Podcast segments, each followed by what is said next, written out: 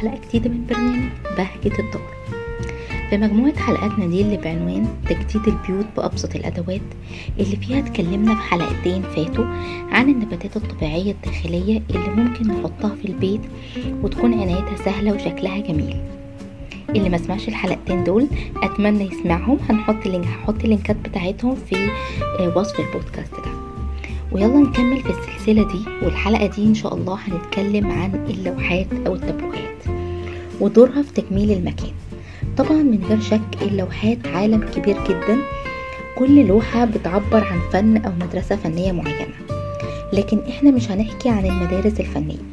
لكن هنتكلم في بعض النقط البسيطة عن إمتى بنحتاج نحط لوحة أصلا مقاسها آه إزاي بنحدده آه ألوان وأشكالها وبنحددها بناء على إيه نختار أنه لوحة. كمان هنتكلم عن أشكال اللوحات وأشكال ترتيبها. إزاي؟ فيلا بينا. مبدئيا هنتكلم عن آه إزاي نختار أماكن اللوحات في الفراغات المختلفة اللي موجودة في البيت. لو قلنا مثلا في المطبخ إحنا ممكن نحط اللوحات فين؟ ممكن نحطها فوق الكاونتر أو آه ممكن نحطها فوق ارفف معلقة ويفضل لو كانت على آه حائط فاضي. في غرفة النوم مثلا ممكن نحطها فوق السرير مباشرة أو إن إحنا نحطها على الجدار المقابل للسرير.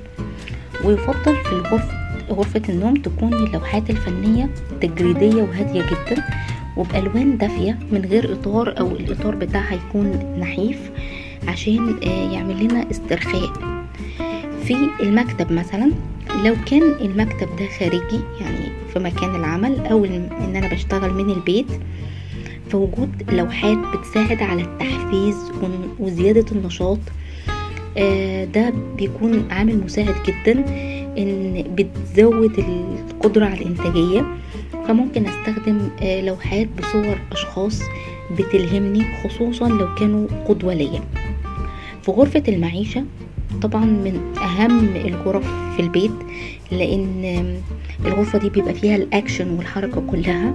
بيفضل إن أنا أختار لوحة فنية واحدة كبيرة بتتناسق مع ال mood بتاع الغرفة أو إن أنا ممكن أستخدم مجموعة من اللوحات الفنية الصغيرة بتبقى معروضة على شكل جاليري وده كان ببساطة كده طرق إن أنا إزاي أختار أحط اللوحات فين في الفراغات. المرة الجاية بإذن الله إحنا هنبتدي نتكلم عن إزاي إحنا بنعرف نرتب اللوحات دي وإن شاء الله كمان هتكلم عن المقاسات بتاعت اللوحات وبنحطها على أنه أبعاد بالظبط. يعني هيكون موضوع كامل عن اللوحات. وبعد كده إن شاء الله هنبقى نتكلم عن الألوان بتاعت اللوحات وما إلى ذلك. هسيب لكم بعض الصور كالعادة اللي بتوضح أشكال اللوحات المختلفة في الفراغات اللي إحنا اتكلمنا عنها. يا رب تكونوا استفدتوا. انتظروا باقي الحلقات. दुम तुम मुभेगी